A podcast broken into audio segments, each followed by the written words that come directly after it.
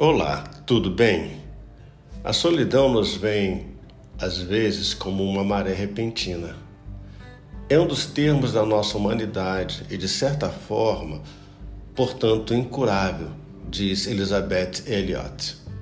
No entanto, encontrei paz nos meus tempos mais solitários, diz ela não apenas pela aceitação da situação, mas por fazer uma oferta a Deus que pode transformá-la em algo para o bem dos outros.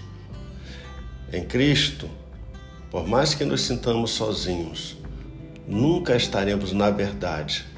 Ele diz: Eis que estou convosco todos os dias, até a consumação dos séculos. Pode o pai ou a mãe abandonar o filho que tanto ama, mas eu nunca te abandonarei, diz o Senhor Deus.